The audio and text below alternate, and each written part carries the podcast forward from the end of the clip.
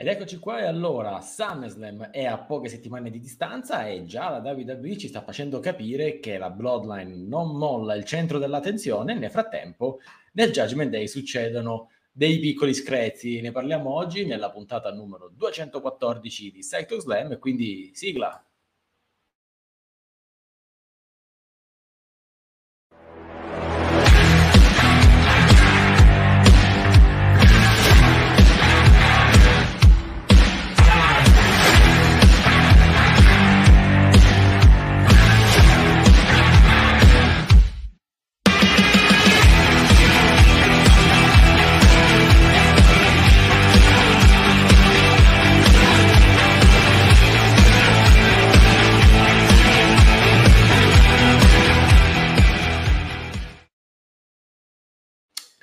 Ben trovati tutti quanti qui, come sempre, in compagnia del vostro chairman, the one and only, ma non sono Ricochet, ve lo dico prima, Daniele Tonzi.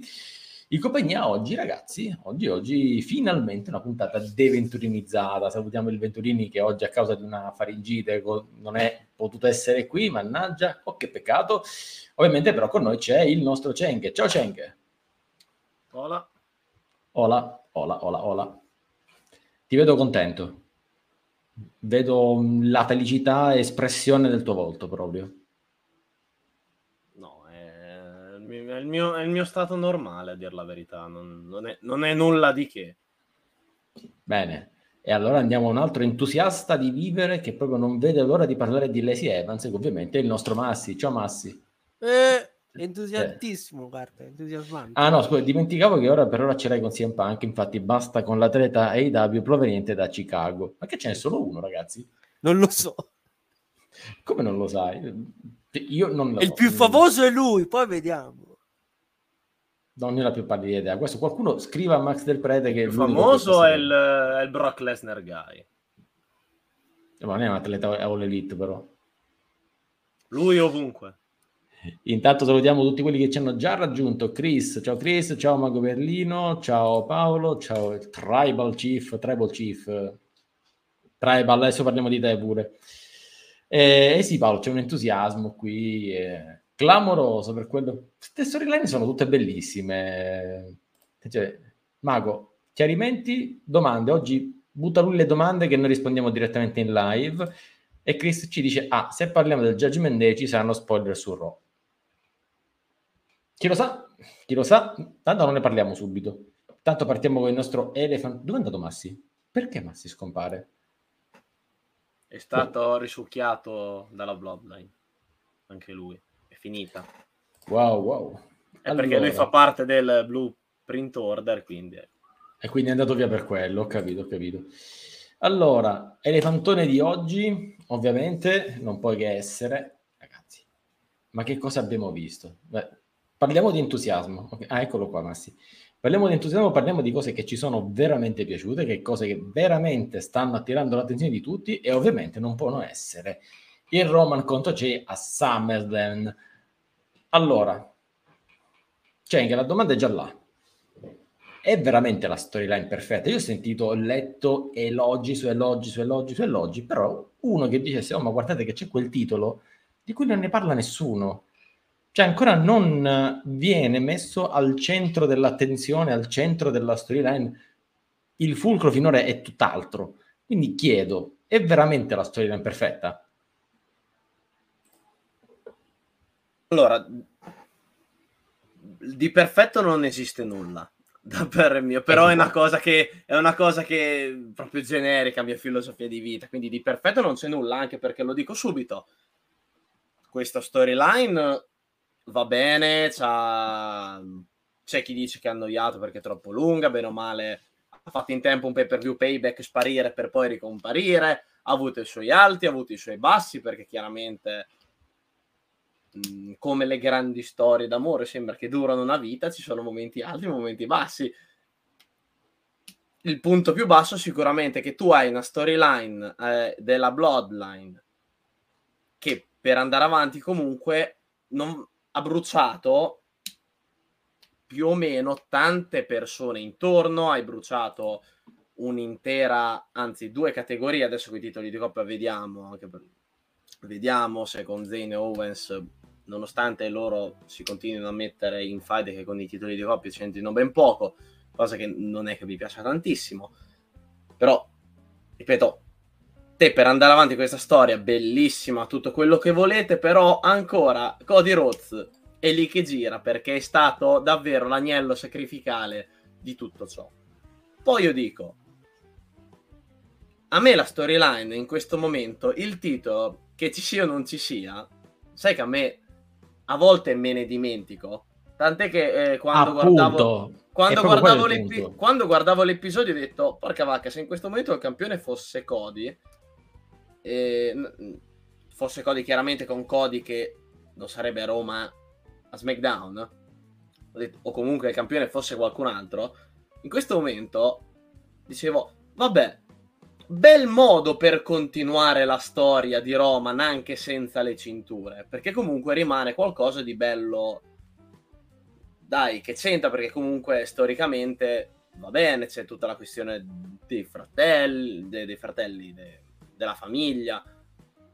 Per me sarebbe andata anche bene, però di, eh, chiaramente sappiamo come ragiona WWE che se devi essere al centro dell'attenzione comunque vogliono vogliono i titoli massimi davanti, quindi niente, tanto ne parliamo da, di sta storyline alla fine da, da tre anni e da almeno due anni e sei mesi sento in, la gente che ama ci ha rotto, ama quello, ama quell'altro, quindi continuo con la mia solita roba. Guardiamo, è vero, ci sono parti alte e parti basse, fortunatamente adesso siamo di nuovo in alto, quasi ai livelli iniziali. Infatti, perché siamo sì, contro Jay, sì. mi sta piacendo quello che vedo. Non mi lamento neanche se i segmenti durano 40 minuti, ossia metà puntata di Raw, eh, di SmackDown. Non mi lamento. Su una cosa però sono sicuro che quando questa storyline sarà finita o Roman magari smetterà così tutti a dire è eh, la Bloodline, la Bloodline, la Bloodline. Quanto erano belli i tempi della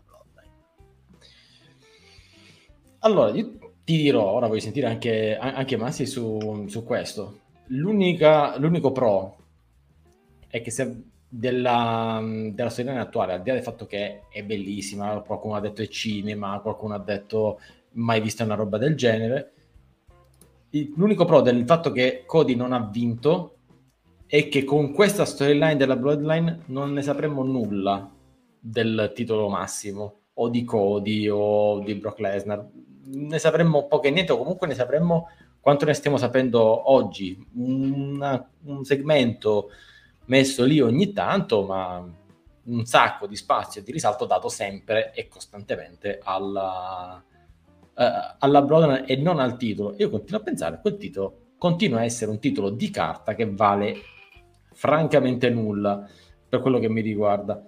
Ma sì, dice Paolo, dice il nostro Sole Sole, la storyline non può annoiare perché è continuamente variabile con più personaggi che ne hanno tutti beneficiato e l'esempio lampante credo sia solo Sikoa.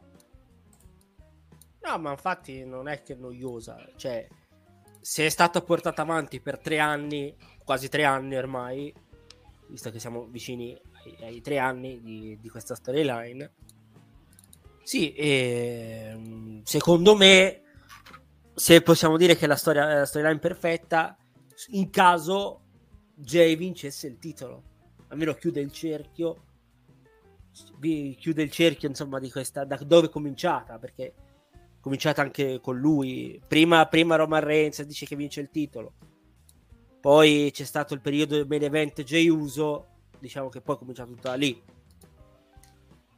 Secondo me detto se Jey Uso dovesse vincere il titolo a SummerSlam o dove credo, credo sia SummerSlam no?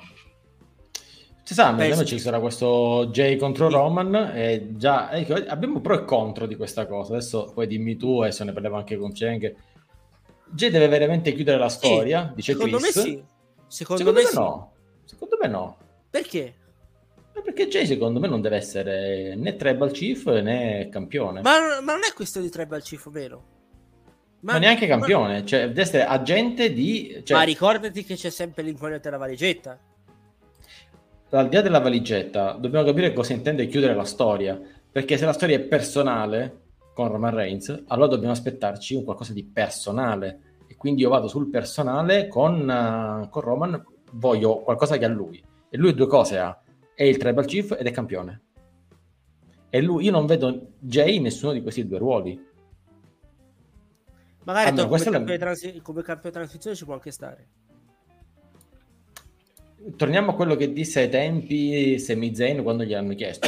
Lui ha detto, ok, io posso essere il, um, il campione così ogni tanto, ma non sono il volto della compagnia.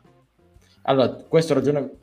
Il, il problema grosso che ha WWE è sempre quello, il post Roman Reigns, e J- eh. Jay non è quella risposta, quindi è più un agente di cambio, è un, un, un qualcosa che viene buttato lì nel mezzo per poi a, far avvenire quel cambiamento. E il problema è quello, ha detto, non hai costruito qua, nessuno. Ok, ecco. c'hai, c'hai Cody, ma è di là, c'è dall'altra parte. E Chris, qua andiamo su pro e contro, che dicevamo poco fa, occupano eh, mezza puntata di SmackDown e ogni settimana lasciano a casa mezzo roster dello show blu. Qualcuno ha detto LA Knight. Sì, che è apparso tipo le, le pre, pre-puntata in un segmento pre-dark. Eh, sì, sì, è apparso. Sì, sì. Fatto, che ha fatto una fiammata di visual. Sì. Una fiammata, credo. Quante? Quante? Un milione e passa. Un milione buono. Adesso volevo andarla a vedere perché ho fatto caso Aspetta. ai soliti numerini e mi sembra che parlando solo di visual di YouTube questa sia una delle puntate attualmente più ricercate, comunque con più visualizzazioni totali, ma credo ma almeno degli ultimi tre anni, da quando non c'è stato magari quel segmento da 5 milioni, stile non so, Lashley contro Strowman che fanno braccio di ferro, che però sono visual che sono cresciuti negli anni. Mm, sì. Ne ho viste davvero, davvero tante. Allora, mi pare. Adesso vado, vado a vedere. Eh. Dice Chris perché erano al Madison Square Garden. Giustamente, giustamente il Madison Square Garden attira, però è anche è vero che questa puntata. Uno che su YouTube raggiunto... come me non è che guarda in base se sono al Madison Square Garden o sono a, a Giugiaro. Attualmente, attualmente il più visto della puntata di Raw è la roba del Judgment Day. Ora ci arriviamo al Judgment Day perché anche qua questo è stato un altro... Eh, stanotte c'è stata tanta roba. Sì, eh... più che altro io parlavo di... Allora, del, di SmackDown c'è Lane Night un milione e due, un milione per un segmento di Jey Uso, l'intero segmento, quello versione extended, 2 milioni e 6 c'è mezzo milione di Oskai che tenta di incassare, che anche, anche questo quello, ne parleremo tra un poco. Anche quello è buono. Altri, altri 680.000 della prima parte del segmento del. Cioè, il, to- il top 10 di SmackDown ha fatto un milione e due su YouTube. Ah, un milione e due di top 10. Questi sono numeri. Ma se, se consideri al... che il, il numero di, dei ratings era intorno ai 3 milioni, stiamo parlando di una puntata clamorosa. Stiamo parlando di una puntata che nel lungo termine, perché poi i, i numeri, non so se lo sapete, poi al di là dei ratings che vediamo il giorno successivo, vengono rico, diciamo, riconteggiati. C'è un, c'è un riconteggio e viene visto, cioè la previsione parla di 3 milioni di visual con segmento 1849 su un milione, che è una roba che non si vedeva da anni. Aro. Sì. SmackDown forse, forse di sempre. Quindi c'è... a livello di pubblicità, cioè giusto no. per sto giro, giusto perché ha detto che al Madison, quindi quel, per quello lì sì, ok. Perché se al Madison magari la puntata la guardi perché perché dicevo le puntate lì le fanno un po' più eh. cariche, il pubblico è carico e tutto il resto, però uno che come me che magari vabbè guarda l'episodio, ma uno che non riesce a guardarsi l'episodio si va a vedere gli highlights che sei in un'arena o no, n- non ti cambia niente. E quindi questi sono numeri, sono numeri molto, molto interessanti. No, sono numeri mm. interessanti, sono numeri decisamente interessanti, sono numeri che fanno capire come la storyline forse non sarà perfetta, ok? Ognuno di noi vedo che ha delle opinioni sul fatto che possa essere più o meno perfetta a seconda delle interpretazioni Simone ci dice che sarebbe perfetta se avessero portato Jay, Jay da essere uno degli Usos a essere un campione mondiale credibile, cosa in cui hanno fallito miseramente. Manca quel piccolo passaggio perché secondo me comunque da solo contro Reigns e in modo pulito non può ancora vincere. In modo pulito non può vincere ancora nessuno. e su questo eh, non lo faranno vincere nessuno, meno che mai Jay. Jay ti, è... ti ricordi, ti ricordi lo schemino che avevo fatto per le valigette? Sì, credibile, Eh, storyline. Eh, sì. Diciamo che Jay, Jay, se ti ricordi, ho messo è logico per batterlo verde, lo può battere no perché chi è che può battere Roman Reigns in questo momento? Adesso nessuno. Cioè, uno Forse contro Rollins. uno, cioè, a meno che non metti, dopo non c'entra nulla di storyline, ma a meno che non gli butti un Gunther, che non Forse c'entra niente proprio, eh, chiaramente non c'entra niente, però a livello di, di status, di stazza, cioè così, uno come lui dici, ok, uno contro uno può batterlo, cioè chiaramente in, in modalità super mega marche, eh, chiaramente dopo. No, Chiaro. secondo me Diciamo Rollins. che non funziona così. Come però- stato, secondo me Rollins. Eh, sì, ecco, già Rollins uno più così, però una costruzione DJ, come sto vedendo ora, in caso di mh, sconfitta di Roman, cioè il Jay batte Roman, a me non mi darebbe problemi, anzi mi piacerebbe. Quello che dopo so già che sarà una gran difficoltà è il post, l'essere un Esatto. campione credibile. Ma Esatto. in questo caso io credo che anche Seth Rollins, se andasse in futuro contro Roman, e chiaramente si parla più avanti perché roster diversi, ma anche Rollins farebbe una gran fatica a fare un regno post questo Roman Reigns, chiunque. Allora, mettiamoci nel mindset che nessuno è a quel livello. Avremo sicuramente un- una gestione diversa, non sarà così interessante, bisognerà ripartire da zero e letteralmente butti giù un palazzo e riparti dalle macerie o liberi e costruisci qualcosa di nuovo, quindi non possiamo aspettarci il palazzo già costruito. Chiunque sia, può essere Cody, può essere Seth, eh, questa storyline è talmente bella che la tengono su proprio perché è bella, perché non, non è così semplice privarsene. Se ne priveranno quando proprio non potranno fare a meno. Tra l'altro, volevo rispondere a, a, a Roman Reigns Tribal Chief che dice: Secondo voi è giusto aver tolto dai giochi Jimmy in questo modo? Attenzione, Jimmy non è che è stato messo da parte. A rotazione tutti avranno un ruolo più o meno decisivo. Ora tocca a Jay, poi toccherà a Jimmy, prima o poi toccherà solo Sikoa, che sta già avendo un'enorme esplosione nella, nella Bloodline, perché è al fianco di, di Roman Reigns. E questo è un segnale del fatto che questa storyline sarà tenuta viva. Oggi come oggi, come fai a dare il titolo a Jay?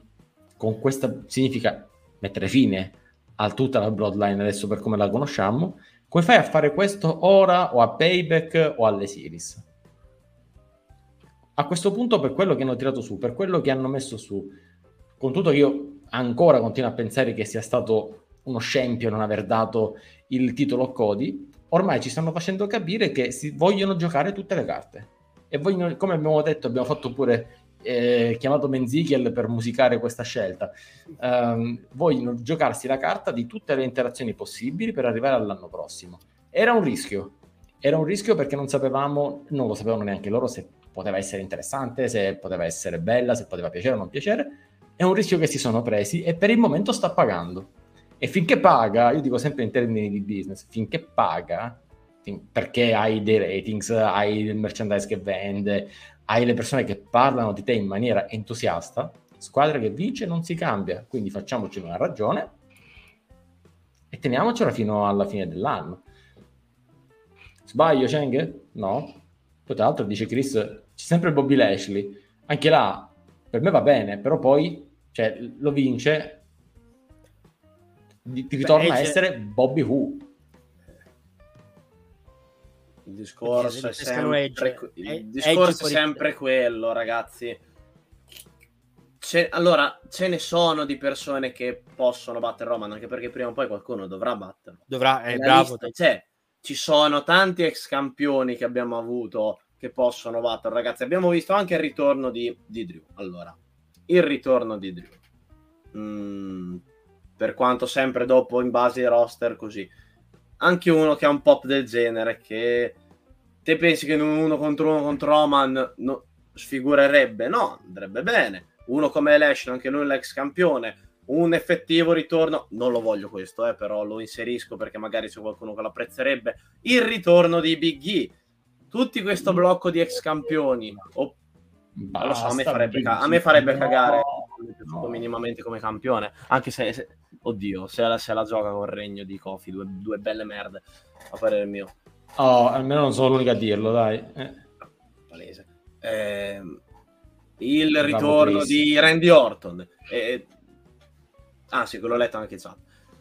I nomi ci sono. Il problema è sempre quello: andare contro Roman, trovare Lobatti e poi, eh, poi, ecco, que- questa è la tua cintura. No, ci mettiamo di là al tavolino con i booking e decidiamo cosa fare. Perché qui Eh, è sempre anche una storyline che andrebbe bene. Se una storyline futura del prossimo campione va bene anche al 70%, che normalmente i regni sopra una certa percentuale di gradimento non vanno mai. Io vedo che Mhm. sopra il 70 si fa sempre fatica. Se te becchi anche un regno di alto gradimento, comunque tutti diranno: Ah sì, Peron e Roman. Ah, ma Roman Reigns era Sì, meglio. Ah, sì, ma sì, proprio. Eh, a voglia. Eh, Oddio, tanto sarà Palese. così, è pa- palese. Pa- palese. Tu puoi fare Sì, anche sì, la sì. miglior storyline. Tu puoi mettere chiunque. Puoi mettere. Metti uno come Lesnar, ah, ma ancora Lesnar. E chiami uno come John Cena, no, John Cena è vecchio, vogliamo i nuovi. E il ritorno di uno, ah no, però non è Roman Reigns. Tanto, sarà così, eh? Paro paro. Allora, non c'è niente da fare. voglio Non essere- la puoi fare. Metti Uso. Ah no, ma Uso che campione è? Esatto, Sarà così, eh? Sarà così. Per qualsiasi dopo, per quelle persone, eh, io ve lo dico, eh, ci sono le bustine per i gonfiori di stomaco, preparatene parecchi perché... Attenzione, attenzione Eh, che oggi abbiamo lo sponsor nuovo oggi. Eh, ricordiamo che finora la nostra live è stata sponsorizzata dal um, territoriale di, della comunità di municipalità di Jeddah, ricordiamocelo. E ringraziamo sempre. Ringraziamola sempre, ma io voglio essere il primo a dare ragione a Cheng e a dire che voi siete soltanto delle povere vedove della Bloodline. Dopo le vedove di CM Punk avremo Vedove le vedove... Punk. Abbiamo- avremo le vedove della Bloodline e siete voi, voi che state idolatrando il vostro tribal chief. Sostanzialmente quello. Eh sì, il pericolo è quello che si creino le vedove, sì. Allora, Francesco, non succede che, che sia Omos a vincere Sì. contro Roman Reigns. Sì, Non pi- succede. piutto- Ma se altro, succede, guarda. Cioè, no, no, no, no, no, assolutamente. Lo sono già adesso. Sì, sì, sono, sono già, siete già delle vedove di Roman Reigns, perché voi sapete già che quando se ne andrà via, voi sarete lì a lamentarvi e quanto era bello cult of personality eh, cose del genere. Assolutamente sì. Giusto che fa l'infermiere può essere vedova della Bloodline? Mi sfugge il nesso, però vabbè, poi ce lo spiegherai. Dice Simone e poi si rompe... Eh, siccome eh, Chris parlava di Shane McMahon che poteva battere Roman Reigns come Super Showdown del 2019, tu spero gli incubi ancora ce l'abbiamo. Ma dice poi Simone si, rom- si rompe a metà match e lo sostituisce Snoop Dogg. Così. Guarda, parliamone. Oppure lo sostituisce Logan Paul, ragazzi, che ha fatto questa notte, ha fatto benissimo. Comunque, vabbè, poi più tardi c'è la Big Red Machine. Costitue, tra l'altro. Quindi non perdetevela. Direi che, insomma, ragazzi, è la storyline quasi perfetta, godiamocela, finché c'è, teniamocela a questo punto e tiriamo dritti. E passiamo avanti, passiamo a un'altra storyline che non mi sta dispiacendo e anzi, anzi, occhio adesso, avviso, spoiler, si parla di Raw, si parla anche di quello che è successo questa notte, quindi se non avete visto Raw e volete andare via, andate via, se invece volete lo spoiler, state qua con noi. Tra- tranquilli, non faccio spoiler a Cheng, perché Cheng già ha Mm. visto la puntata, Già tranquilli. vista. Già vista, già vista. E allora anche lui sa che il Judgment Day è sull'orlo di una crisi. Chiariamo intanto una cosa, questo è come quadro generale, la WWE in pratica sta costruendo attorno a queste due faide, SmackDown con la Bloodline, Raw con il Judgment Day, sta costruendo eh, SummerSlam. Sostanzialmente Raw e SmackDown sono praticamente lo show della Bloodline e lo show del Lo show Judgment del Day Judgment Day. praticamente per ora è questo, ok?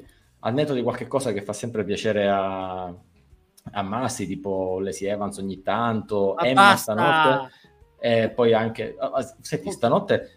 Il fatto Povera che c'è- Emma. Povera Guarda, Emma. Stanotte c'è stato una, un alto momento quando Kaden Carter e Catanacenza hanno perso. Momento top della giornata. Finalmente sono tornati a fare quello per cui esistono in generale. Però perdere. cioè le jobber, brave. Ecco, Fate questo e nessuno si lamenterà più. Ma poverine. Ma che poverine, ma rimandate la NXT, ma chi le ha volute da qua? Ehm, detto ciò, Judgment Day. Judgment Day significa dover parlare di tutto quello che è successo a Money in the Bank, eh, di questi attriti, frizioni. Però c'è una cosa abbastanza strana, c'è un qualcosa che non, non mi torna tantissimo, cioè doveva essere l'inizio dell'implosione, invece è sorpresa. Finale. Tra luce e vino, ok, se siamo voluti bene, volemo se bene, eh, e andiamo avanti, addirittura mh, diciamo, una vittoria incredibile su, su Seth Rollins, eh, Kevin Owens e Sami Zayn. Il che mi fa pensare, non è che ci hanno ripensato, cioè, che- cioè, non è che questi avevano pensato di mandare Damien Priest in alto e quindi dargli subito questa chance e poi invece ha detto aspetta, alt, riprendiamo il, il Judgment Day, perché già Raw, se noi buttiamo giù il Judgment Day, Raw fa cacare. Inutile che ci giriamo intorno, se no diventa veramente Monday Night Rollins e basta, perché togli questo di interessante, non c'è letteralmente nulla. Esattamente come a SmackDown, se levi la Bloodline non c'è letteralmente nulla. E tra poco parleremo anche di Austin Theory. Vai Jeng. Invece per me la storyline non è stata cambiata di un centimetro. Dici? No, no, la, storia- la storyline è quella. E gli sguardi malefici di Balor che non si trova d'accordo con eh, alcune cose che fanno Ria e, mm, e Priest. Non cito Dominic perché lui c'entra quanto un calzino. Grande Dominic. Io, Utile, no, ricordiamo- Cioè, è, da, è da prima delle Survivor Series, da quando c'erano alcune interazioni con Eyman. Utile quanto una forchetta nelle brode, buon Dominic. Non- No, è utile per, per prendere l'hit perché sennò Jasmine Day diventerebbe con Ria un act un po' troppo face Sì. perché Ria è over. Quindi Dominic serve tantissimo perché riesce in mezzo secondo appena tira sul microfono a, a prendersi hit. No, aspetta, abbiamo, abbiamo il paragone del millennio da parte di Chris che dice che Dominic nel Judgment Day è come Guldo nella La squadra, squadra Jimmy. Gini, Me Fantastico. li ricordo tutti a memoria, mo qual era lui? Quello verde basso. Quello verde e basso che non c'entrava nulla, appunto. No, Sì. qual era la posa sua? La Oh, posta non me la ricordo, ma era il più goffo di tutti, quindi... Eh, comunque, io continuo a sostenere. Triplo. Buccala questa cosa. Metti Priest contro Dominic con la valigetta in palio. Dagli la valigetta a Dominic. Ascolta a me. Eh, Sì, sarebbe fantastico. Sarebbe no, eh, fantastico. infatti si tirerebbe tutto il, il peggio hit possibile. Eh, dai, assolutamente. No, assolutamente il sì. pro- Allora, la questione è che Priest deve essere Oddio. heal, Infatti non può andare contro Dominic, quindi Ma ha questo fatto non tutto lo il face. mai. Ha fatto il face. Ha fatto il piacere. Ha detto per me non c'è problema. Adesso ci È un, a fe- è un fake, è un fake. Un face, Stanno, stanno comunque um, ultimamente, eh, vedi che questa stable, per quanto è in teoria heal, ha delle note da face, c'è molto, molto twinismo in questa cosa, si va a momenti, perché comunque è un gruppo che non è Eh? stupido. Twinismo, No, cioè, Twinismo. eh, Twinismo. twinner, twinismo. Allora, è twinerismo. Non, eh, non- non sono comunque trattati come stupidi. L'unico trattato come stupido è su Ring Balor, che le piglia sempre. Eh beh, Però in generale non, non è una stable stupida che fa le cose senza senso. C'è una logica in tutto ciò. Semplicemente si sono trovati lì e hanno fatto vedere 3000 segmenti nella puntata di Raw in cui dicevano no dai ma guarda che io non volevo darti noi a te, volevo dar noi a lui, se poi stesse un pollo che, te- che io mi alzo e te... eh, Eh, ma io non volevo incassare. Come Priest che dice, ma io non volevo incassare. mi, mi alzo e divento Festus, scusa. Cosa? mi alzo e divento Festus. Ma dai. No, no, vabbè. No, vabbè. Senti, aspetta, abbiamo una domanda da Francesco e la mettiamo qui. Voi siete da fare tutti questi discorsi? Eh sì, facciamo un podcast, sai com'è. Ma non volete centrare la domanda degli ultimi due anni de- della WWE quando diventerà campione discusso il ring generale. Fermo, ne stanno trattando uno, bene, Francesco. No- non roviniamo Gunther, quindi stiamo calmi che lui Ah, ha una bella, ha una bella Un anno. un anno. Sì. A voglia. SummerSlam dell'anno prossimo. Tranquillo. Oh, il tempo di fa- fargli perdere, fargli battere il record di Hockey Talk Man e fargli perdere il titolo. Il record Intanto- lo batte prima o dopo SummerSlam? Adesso dopo, sai. Dopo? Mm. Scusami, quanto è? Aspetta, guarda quanto è ora. No, ma Eh, fammi in soprattutto... controllo perché a me sta cosa di Drew puzza tanto. Eh, tanto... Eh. Eh, boh, vediamo. A me puzza. Puzza proprio tanto tanto. Ma io ho tanto. detto Drew se lo girassero il e lo mandassero Eh, eh, allora, se perde, lo Magari. girano, se perde lo girano il. Eh, a voglia. Se girano il. Allora, Se- te lo dico Se subito. vi- Günther, se- 395 giorni. Eh, ma quando ci arriva a 3,95? No, è già 3,95 adesso, Gunther. Ah, ok. No, qual è il record di Honky Tonk Man? Honky Tonk eh? Man più di 400 mi sembra. Quant'era? Eh. 4,30? No, non so. No, 430. No, eh... Qualcuno lo scriva, se qualcuno si ricorda e vuole fare un po' di trivia qui. Honky Tonk Man. Oddio, io Quattro- spero, eh, Chris, spero che a SummerSlam non tirino no. fuori le squalifiche perché... Allora, a meno che non facciano un segmento come in un SummerSlam in cui un match tra, 454. tra Rusev e Reigns non partì neanche perché Roman provarono a fare quella gimmick dai cazzo, solo gli tirò la spia direttamente sullo stage. 454 di giorni. Il se- poi il eh, secondo più longevo è quello di Pedro Morales, però 425. Eh, di Poi ancora un pochino, di- cioè, dipende di... A me non piace quando artificialmente comunque per dirti- spalmano troppo i regni. New Day. Per, per Per dirti, il, prossimo a essere battuto di record è quello di Randy Savage, che ha 414. Quindi- Allora, anche a me puzza parecchio il discorso di Drew McIntyre, ma questo... no, non credo.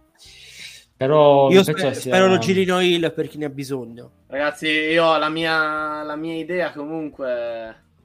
Allora, torna... Eh, Gunther, eh, Gunther potrebbe anche perdere, e poi arriva un certo Shimus, gli dice, eh, sto giro me la dai la title shot, Ma Sheamus è a SmackDown. eh, ma lì, per, tanto le regole non ci sono. Le regole non esistono. Le regole non ancora. esistono per quello, per No. me più avanti lo fanno. No, Vinci non credo. Me Sì, ti, avanti- ti- ti- ti hanno fatto intuire di uno split, ma non succede nulla. No, no, no, no. no. Più avanti Giordino per me non si aperto rientrerà. bocca a mezza volta. Non ha aperto bocca a mezza volta. Si è incazzato e basta. Gunther dice... Hai detto qualcosa in tedesco. No, no, no, no. Niente, niente. Ah, invece, no, Tornando sul Judgment Day, il, ehm, Sì. Come la vedete Ria Ripley dopo stanotte? Cioè, alla fine è veramente più lei il leader di Balor o di chiunque altro. Ma lei è il leader a prescindere. No, non è il leader a prescindere. Il leader, leader designato era, era, Eh, era certo. Balor. Il carisma di Balor, eh, insomma. Eh beh, eh, ma lui era quello che ha buttato giù Edge Se sostanzialmente. posso essere esplicito, Ria è quella che ha tirato fuori le palle, se si può dire, ormai l'ho detto. Eh, sì, eh, ha avuto quel- quella botta di autoritarismo che ha fatto Esatto. sì che i due bambini smettessero di litigare. Eh, Mo basta di litigare. Se devi Mo prendere basta. ceffoni tutti. Mo è praticamente basta, però. quello. Eh, esatto. Vabbè, No, è una stable a conduzione familiare, cioè. Sì. Stable a conduzione familiare, questa ancora mi mancava. Però sì, già, che eh, deve, già che deve fare la babysitter a a Dominic e basta. Cioè, ah, perché poi se ci, se ci rifletti, però in effetti è stato proprio così stanotte. Anche il, il segmento backstage era del tipo: Ah, è colpa sua, ah no, è colpa sua. Ah, se non la finite, tutti e due vi mando a letto senza cena. E grosso modo è finita così. Che poi alla fine Dominic è là che, si, che serve soltanto a prendere hit dal pubblico, non serve ad altro. Eh, e quindi l'unica che ha- può avere questo ruolo è, è lei. Però Priest ancora non lo so. Mi sarebbe piaciuto vederlo in un ruolo diverso. Un ruolo no diverso, come lo posso spiegare? Mm, vorrei- avrei voluto che prendesse più più ma magari lo sa un po' più potere, ma magari forse lo sta facendo, no? Magari poco alla volta lo, lo andrà facendo. Magari No, Aria adesso... Allora, il problema di Jasmine Day è che eh, si stanno concentrando adesso nello split tra loro e hanno il problema che Ria, tipo, gli manca eh, a Ria gli manca la faida grossa sua. E perché adesso sta seguendo le faide di Dominic, le faide di Dominic sappiamo che... Eh, che volete, poi adesso con, con Cody, con Seth, ma non Cioè, sono faide utili per Dominic, sono faide di parcheggio per quegli altri. Esatto. Eh, però fanno crescere Dominic, attenzione. Sì, sì. Fa crescere Dominic questa roba. Eh, già, già che lo mandi contro il campione, Guarda, significa comunque farlo crescere e comunque metterlo anche testata alla prova. stima. È anche una testata di stima, secondo me. Se no, non- non avere il coraggio di mandarlo per- con- insomma, contro il campione attuale. Secondo me è anche uno di quelli che dovrebbe provare a vincere un po' di qualche titolo in maniera furba, in maniera sporca. Dovrebbe, dice per me già- al momento che il titolo intercontinentale si rivela, magari può puntare a quello. Sì, non deve essere lui a toglierlo a, a No, Gunther, no, ovviamente. però appena Però Gunther ci può libera- stare tra quello e poi un domani anche il titolo degli Stati Uniti. Per esempio, ora io il titolo degli Stati Uniti glielo farei prendere al volo. Al volo. Sì. Peccato che è nell'altro roster, però Eh. glielo farei prendere al volo. Che il problema dell'altro roster è che c'è la penuria. Penso che io quello che vedo come analogia con la Bloodline è che secondo me stanno ruotando l'attenzione su diversi personaggi, quindi uno alla volta. Come eh, sulla Bloodline abbiamo avuto prima Jay, abbiamo avuto Jay adesso, poi avremo Jimmy, o prima c'era stato Jimmy e poi c'è stato Jay e poi solo Sikoa. Mhm. Qua un po' c'è stata l'attenzione tanta su Dominic, c'è stato il momento dell'attenzione su Ria, c'è stato il momento di Finn quando andava contro Edge, adesso c'è il momento di Damian Priest che è signor Money in the Bank, il signor è il signor Money in the Bank. Quindi la stanno, la stanno giostrando in maniera tale che Dominic sia sempre lì a prendersi hit, ma che non debba per forza avere uno sviluppo del personaggio o uno sviluppo della storyline costante. Lo faranno quando penseranno che sia il suo momento di dargli un qualcosa di più, vuoi che sia il titolo degli Stati Uniti, intercontinentale, la valigetta? Chi lo sa? Allora, Francesco ci dice sarebbe ora che la WWE ci faccia vedere Ria contro Bianca a WrestleMania. Guarda, non so quante volte la- l'ho detto, non le hanno No, fatto incrociare per questo. E Eh, quindi, quindi sì, WrestleMania 40, questo sarà il main event della notte 1. Sarebbe giusto, specialmente dopo questi ultimi due main event che abbiamo avuto quest'anno eh, alla WrestleMania. Direi che ci sta, ci sta tantissimo. Eh, la cosa, lo sai qual è la, la cosa che vorrei vedere comunque? Come gestiranno Raquel? Perché c'è stato quella... Ah sì, No, però non ha riso sta settimana. quindi va bene. so- No, no, ho detto va bene, non ha riso sta Mhm. settimana. Oh, va bene. Ok, perché sennò poi dobbiamo parlare anche di Liv, eh, quindi... No, lei eh, lascia la- al red carpet del film di Barbie, quindi meglio lei di Margot Robbie. Change Esatto. my mind. Comunque, è la- ehm, sono, sono curioso di vedere come gestiranno Raquel perché lei in un anno può diventare veramente un qualcosa di rilevante. Potrebbe essere a- al punto che sia anche quella che vince la Royal Rumble ed è quella che magari poi alla fine fanno un, un triple threat, queste tre, con Ria e ma Bianca. dove, ma dove si Anche firma? Non so dove si possa firmare. Sono curioso perché da una parte, poi ditemi cosa vorreste vedere. Se questo o l'altro. Io da una parte vorrei vedere lo scontro fra queste due. Dall'altra, uno showcase della next gen, se vogliamo chiamare, quella post Sì. Force Women. Per me ha tanto senso. Anche il livello di costruzione di storyline avrebbe tanto senso perché c'è tanta storia fra le tre. Sì, Poi Però- serve, Serve, assolutamente sì. serve, ragazzi. Siamo cambio ge- il arri- cambio generazionale. Cioè, come cambio generazionale. Attualmente in WWE serve davvero trovare quattro atlete che diano il cambio alle Foros Women che bene o male sono 7-8 anni sempre lì che girano. Sì. Bisogna, mh, bisogna un attimo staccarsi. Ria a posto.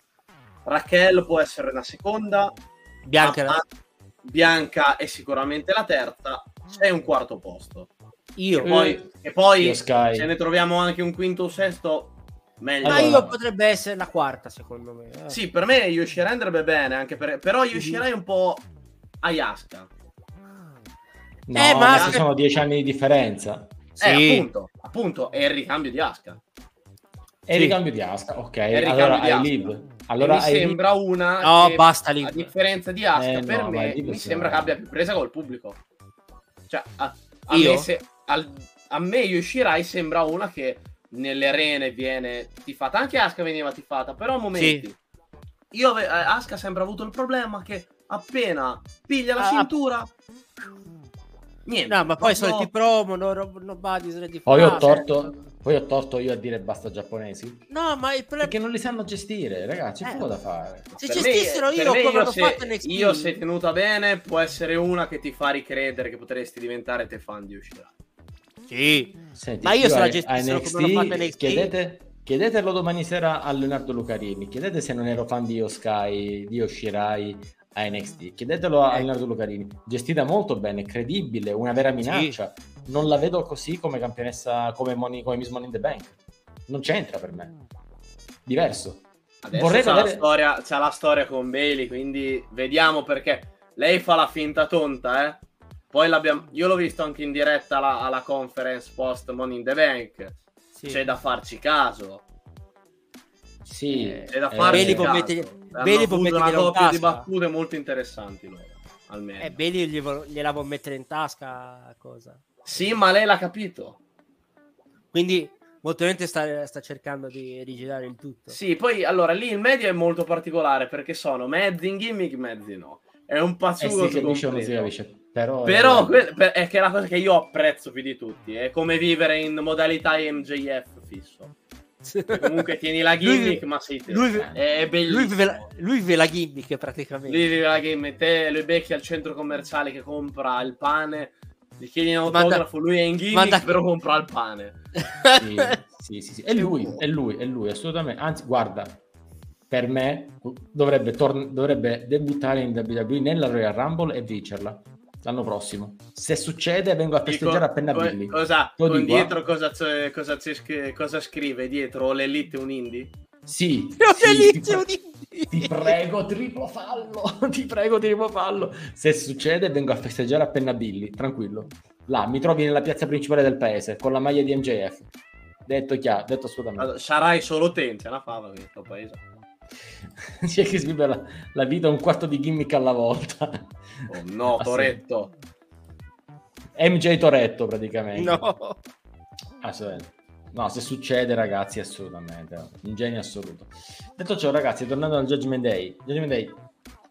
eh, devo dire che mi sta piacendo parecchio come act, mi sta piacendo parecchio anche come lo stanno gestendo, dà un senso di continuità, dà un senso di ehm, anche di inaspettato, di cose inaspettate, perché io quando vedo gli screzi in una qualsiasi stable poi di solito non si torna indietro. Qua invece si è tornati indietro, si è riusciti a rimettere su la stable più pericolosa di Monday Night Raw, se vogliamo, e- ed è un qualcosa che, che terrà banco nei prossimi mesi, esattamente come a SmackDown tiene banco la Bloodline, a Raw terrà banco la... il Judgment Day. Ma tutto questo potrebbe cambiare con SummerSlam. Vedremo. Vedremo come, cosa succederà con Seth Rollins. Noi andiamo avanti e torniamo un attimino a SmackDown. Perché a proposito di Mister Futuro, ok? Qualcuno che potrebbe diventare un nome a cui ci si deve abituare tantissimo. A quanto pare la WWE sta puntando tantissimo su Grayson Waller, e così spuntano dei rumor per cui il prossimo spot dopo quello con Edge è addirittura quello con Steve Austin Eh beh, non uno qualunque. Quindi Eh, vi chiedo, infatti. vi chiedo, per me la, la risposta è già sì, ma chiedo a tutti quanti, se lo merita? È la persona giusta da, da- da provarci, da Secondo dire ci sì. punto un euro. secondo me sì. Perché? Può prendere il posto di Miz. Hai già il nuovo The Miz in casa. Eh, sì, al mezzo. Visto che ormai The Miz sì, è il pa- ormai è part-timer, si vede quelle poche volte, ormai fa tutt'altro e c'è già, il- c'è già The Miz in casa. Preso Waller. Ha lo show, ha la stessa faccia da schiaffi. Allora, io lo show lo detesto, eh. Lo show lo detesto. È perché non- lo- è diverso da quello che faceva in NXT. Allora, lo show lo detesto, Sì, ma perché allora, tolto, tolto diretta leggere i Instagram. commentini Sì, divertenti sotto. E si vedeva tra l'altro quando veniva menato poi, era, era per- bello per quello. È bellissimo, tu ti collegavi su Instagram e vedevi che veniva menato, è fantastico. Esatto. Sì, però almeno con Edge sto giro ha portato qualcosa. Invece i segmenti precedenti non portavano mai niente. C'era lui che si No. metteva lì, intervista, intervista, ti mando a Sì. cagare e non succede. Massimo prendeva due smimmole come ha fatto con... Anche se non era un Grayson Waller Scusa, effect. scusa, Smimmole. Due smimmole. ragazzi, qualcuno Lo devo segnare. Scappa- roba? Scapazzoni, badilate, sberle, come volete Scapazzoni. dire. Vabbè. Scapazzone. Scapazzone Mamma, è questo. Prendo carta e penna e mi segno Scapazzoni. smimmole. Scapazzone. Sì, Segnava niente, ma non portavano mai niente i suoi segmenti. Invece, Sì, questo- quello con le donne quello sì. già con Edge, sì. già meglio. Poi anche l'incontro non è che mi è dispiaciuto. No, a me dispiace, a me non è affatto male. Ma dai, il finale è buono. Peccato che Edge Sì. sia uno, sia uno de- degli atleti che faccia le spear peggiori di sempre. Se, Sì, ah, ci mettevi, se ci mettevi Goldberg a fare una spear al posto di Edge, lì lo trovavamo direttamente nel Titantron spappolato lì. che Goldberg mi fa cagare ultimamente, ma la spear, ma la spear sua. eh. Devastante. La sua, la- quella con Ziggler c'ero ancora in loop. Proprio. Perché quella con Christian anni fa come... la aspetta che fanno debuttare Bron Breaker, poi ne parliamo. Ecco, anche, anche Bron Breaker non scherza. con- Ostia, non, Non ce l'ho presente, la fa bene? Non ce l'ho La presente. fa bene? Vai a vedere Aspetta. quella con Carmelo Ace prima del Ecco, match. bravo. Quella che ha ponsa- è quella che ha ponsato? Ponsate No. quando rimbali Chisella pon... Sì, sì, sì. sì, Chisella no. tipo rimbalza e vola. No, non ha rimbalzato. No, no, l'ha preso, l'ha preso in aria, ha fatto una spear tremenda al Ah, volo. Se te la Eh, ritrovo te la mando, aspetta. È stata fantastica, quindi occhio quando debutterà Bron Breaker. Comunque sì, Grayson Waller ci dice Simone, eh, sì, personaggio su cui puntare, talk show personaggio ok, su ring meglio di The Miz. Allora, su questa cosa, che su ring è meglio di The Miz, secondo me bisogna un attimo chiarire, perché The Miz non farà tante mosse spettacolari, ha un parco mosse non troppo limitato, ma comunque limitato, però è ultra safe. Non è neanche facile essere ultra safe sul ring. E lui ha preso un paio di bump anche nei Wargames. ehm, insomma, sul ring ha forse porta qualcosina di diverso. Dice Chris 3-2 preferisco Miz, comunque Grayson Waller non è così tanto giovane. No, infatti 32 ha 32 anni. sbaglio. è appunto uno su cui, almeno dal punto di vista del ring, devi puntare per i prossimi 4-5 anni, che per la WWE è un orizzonte temporale lunghissimo, enorme, cioè 5 anni in programmazione della WWE sono tantissimi. Tornando al discorso di prima, sull'età e sulle, sulle atlete giovani, occhio che, forse l'abbiamo detto già settimana scorsa, Sasha Banks ha 31 anni. 31, C'è la, c'è la mia età, Sasha Banks. hai visto? Che Eravate- fortuna, eh? Eravate tu e lei nella culla, poi la WWE ha detto prendiamo lei e tu Esatto, sei rimasto, tu eh, sei rimasto lì a purtroppo, Firenze, porca niente. miseria. Eh, vabbè. Beh, c'è, c'è un concetto abbastanza grosso che passa di mente. Molte volte si tende a sbagliare dicendo ah, lui è un atleta giovane, magari poi come Valor e Priest sono vecchi in realtà, o vecchi, La non, sono, 40 sono anni, non so- sopra la media ormai, ma perché non è tanto il dimostrare, ma perché magari sono lì da meno tempo, invece uno come Miz, che Miz è partito che era stra mega giovane, cioè Sì, ragazzi, aveva 20 anni. cioè, a- anche Dolph Ziggler ha iniziato che è super mega giovane, quindi dopo che tu fai magari 10 anni in federazione, che dici, ma cacchio, questo è 10 anni, ancora lì, basta questi vecchi, magari oh, c'ha 31 anni. Cioè, Sasha anche lei ha 31 anni adesso, quindi ancora giovane. Cioè, Sasha ancora ha 10 anni. Ecco qua, Ellen Knight, talento del futuro, 40 anni. E quello è, quello è il, fatto co- è il 38, fattore esatto. contrario, quello che dico sempre. Ossia, volti nuovi che diciamo diamo spazio ai, ai giovani, che però sbagliamo dicendo giovani. Diamo spazio ai volti nuovi sarebbe.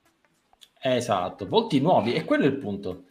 Eh, Ellen Knight dovrebbe avere una gestione un po' all'AJ Styles, cioè arriva come a dire era il top free agent eh, delle Indies, non è un rookie, ha vinto campionati in tutto il mondo, era campione, adesso viene qua e compete, ma non è da trattare come uno che viene da NXT. Anche Ellen Knight è stato a NXT, ma aveva poco senso, era già uno formatissimo, Sì, Già, però, cioè, quello stesso Infatti- personaggio doveva debuttare subito nel main roster. perché È stato lì, un anno, eh. durato poco, Sì, giustamente, eh, è servito a fare crescere qualcuno, Cameron Grimes, che Sì. Fine ha fatto Cameron Grimes. Eh, purtroppo doveva fare quel match con cosa? Con, con Corbin. E poi non se ne è visto più niente. Boh. Che Chi fine si- ha fatto il buon Grimes? Sì, tipo Carmen San Diego. Che fine ha fatto Cameron Grimes? Esatto. so. Do- Poteva essere il domandone di oggi, in effetti non l'abbiamo lasciato. Eh. Dice Simone, Sasha e Bailey sono la vecchia generazione, Bianca e Raquel la nuova e hanno più o meno tutte la stessa età. Sì. Sì. Il punto è che Sasha e Bailey hanno vinto tutto on screen a 24 anni, a 25 anni, a 26 anni. Bianca e Raquel non hanno vinto, cioè Bianca ha vinto ormai, si è fatta i suoi regni da campionessa. Bianca è vecchiotta, eh. Bianca è vecchiotta adesso, però ha già una certa età. e anche Raquel è vecchiotta, ma non ha ancora vinto, non ha fatto un regno da campionessa mondiale. Quindi mi sa No, che noi forse è più dovremmo. gio- è più giovane Raquel, forse. Devi vedere, forse è più giovane pure Raquel, però. Allora, Ancora. Bianca è dell'89. Ok, e Raquel? Lo dico subito. Un attimo solo. Intanto dico a Eh, Chris che sia le più Night giovane. era nel 2003. Sì, è uscito anche, è uscito anche un video in cui diceva yeah con gli allenamenti di. 32. È di del Triple H. 91 Raquel. Eh, c'è la stessa età di credo di Waller. Mi sa che di giovane, giovane, giovane, mi sa che c'è Liv. Mi sa che è Liv, una sì. 93. È una 93. No, pare. 90... Oddio. No, Liv è giovane giovane. Non è 93? Oh, mi sono Credo. moltiplicato. 94. No, 94. Guarda, mi ricordo perché un mio amico ha fatto il paragone. Lui è 93, quindi mi ricordo che disse o è un anno più giovane. Ria è giovane giovane invece. Ah, Ria è una 90... 97 mi sembra. 96, è più piccola di me. Sì, sì, no, 96. Ria, Ria è molto giovane. Siete un'altra che era Ma giovane. infatti che con si- Ria, con Ria hanno pescato il jolly perché questa può fare ne- anche più di 10 anni. Sì, l'altro Jolly che si sono lasciati scappare era Tony Storm. Peccato che non ha saputo Vero. reggere il Sì. ritmo di SmackDown. Eh, poi- a parte che fu bu- bu- bucata anche malissimo. eh. Bucata malissimo. Guarda, quel segmento della torta ancora... Lì da vendetta. Lasciamo stare. Lasciamo stare. Però, però io la vorrei rivedere. Vorrei rivederla mm, in WWE Eh. prima o poi. Oppure, come dice Simo, puntiamo sull'usato sicuro. Eh, Natalia è come sul- se fosse un'allenatrice in campo praticamente. Che finalmente ha fatto un bel match con... Un bel- vabbè, Cioè, Ma adesso che stiamo- l'ha scorsa, fatto, bello. l'ha fatto bene, ma lei Stiamo scoprendo dipende l'acqua come- calda. Lei non è scarsa sul ring. Mettila No, accanto una che sa. Lo so, che però tutte un- le volte che deve... Ha la possib- cioè, tutte le volte però non ci riusciva. Come mai lei, l'avversario, non si sono mai in- impigliati? Lei è stata pure campionessa eh, negli anni di SmackDown. cioè. Eh beh, eh, Eh, lei ha vinto tutti i titoli. mi sembra. Ovviamente, ovviamente eh, diciamo, deve, deve anche lei capire che ci sono dei limiti dovuti all'età, però come allenatrice e come match ogni tanto una tantum ci starà. Lei, sarà quella che entrerà ogni anno nella Rumble, si vedrà solo una volta ogni tanto per fare il match. Sì, Qualcuno ma qui lei, diven- con- lei diventerà più avanti anche quando smetterà, poi farà le apparizioni, così lei potrà Sì. fare la manager comunque. Vabbè. ha già fatto con Roxanne Sì, sì. Perez che Christian ci, ci nomina, ha già, fatto, ha già fatto il match NXT per esempio. No, comunque Sì, la sì. Jade ha fatto, Usata fatto benissimo per della vita. Con la Jade de- dell'inizio è più ripresa. Sì, non si è più ripresa. C'è da dire che c'è tanto tempo, queste due sono pure giovanissime, c'è tantissimo tempo per ma, loro. ancora deve migli- ma ancora deve migliorare tanto, eh. Ma io punto 2 euro su Cora Jade, punto 2 euro su lei Ma e su allora, Jessie Jane, Sai qual è il problema suo? tranquillamente. Il personaggio ce l'avrà, ce l'ha anche. Il problema è, suo, è sull'ottato, che è lenta. È lenta. Guarda che sono speculari loro due. eh. Sì, Sono sì, uno sono al contrario dell'altro. Esatto. uno dall'altro, per carità. Però dico, Eh, come potenziale, come ride, potenziale ora- secondo Ora me... ride un po' meno, gli ha, ha tirato fuori un po' la... la... Sì, che se le unisci a loro due ti viene il prototipo di- della donna, cioè della lottatrice dell'NXT 2.0. Allora, il punto è questo, secondo me la Perez non ha molto dove andare, detto proprio in maniera chiara. E provarono anche a portarla dopo l'ultimo squash, dopo l'ultimo squash della Davenport, io, Blair, fai di me tutto quello che puoi per tutta la vita. Mm, ma è più, più che squash e via. No, l'ha perso, ma per me pure l'ha perso Anche quella quella lì, malamente. se sto Non- giro non tiene tanto. botta e sale, Là, Se c'è qualche altro botta- aspetto. Qualcuno poco fa citava Alba Fire, ma a questo punto ci mettiamo anche la donna, ci mettiamo... Insomma, il futuro è veramente pieno di tante leve, non mi che, stupirei. che poi, ecco, su loro due, che peccato, considerando anche la storyline come è andata per, ehm, per la Betzler eh, e per la Ronda. Che peccato uh-huh. non dare la cintura ad Alba Fire alla, alla Dawn. L- le avresti dato un valore clamoroso, un... sarebbe stato un... proprio un gran valore. Che peccato, questo per me è stato un... proprio un errore di valutazione di, book... di booking, proprio questo è un grosso errore. No, ma per me hanno fatto una stronzata a non dargli il titolo. Cioè, non fargli lasciare i titoli mm. che avevano, Titoli magari NXT. Boh, cioè, secondo me dovevano secondo me dovevano fare sparire quelli di NST per sì. adesso chissà quando introdurre la nomenclatura che hanno già per i titoli massimi. Ne abbiamo già parlato settimana scorsa. Um, invece di avere gli NXT Tag Team Titles avremmo WWE e World Tag Team Titles e quindi um, in maniera tale che ognuno ha i suoi titoli e ciao, poi non si sa quali verranno difesi anche ad NXT o contesi anche da atleti di NXT, coppie di NXT che proveranno a ogni tanto farsi vedere nel main roster anche perché magari ci può essere sempre bisogno di una sostituzione, di un riempitivo, di un qualcosa e allora se ne approfitteranno. Quindi, questo è almeno la mia speranza, anche perché se, se tu levi tutti i titoli di coppia, perché le giovani ragazze dovrebbero organizzarsi dicendo eh ma eh, andiamo e puntiamo i titoli di coppia. Se non hai nulla a cui puntare non ti ci organizzi, banalmente. Intanto anche Chris comunque ha dell'idea di Cheng, di darla a loro. Ma infatti... Sì, perché quando fai le unificazioni, a, a, quando ci sono chiaramente, le, mh, mm, però, di brand diversi o ci sono gli incontri di brand diversi, ehm, tipo la Coppa Italia, nel senso...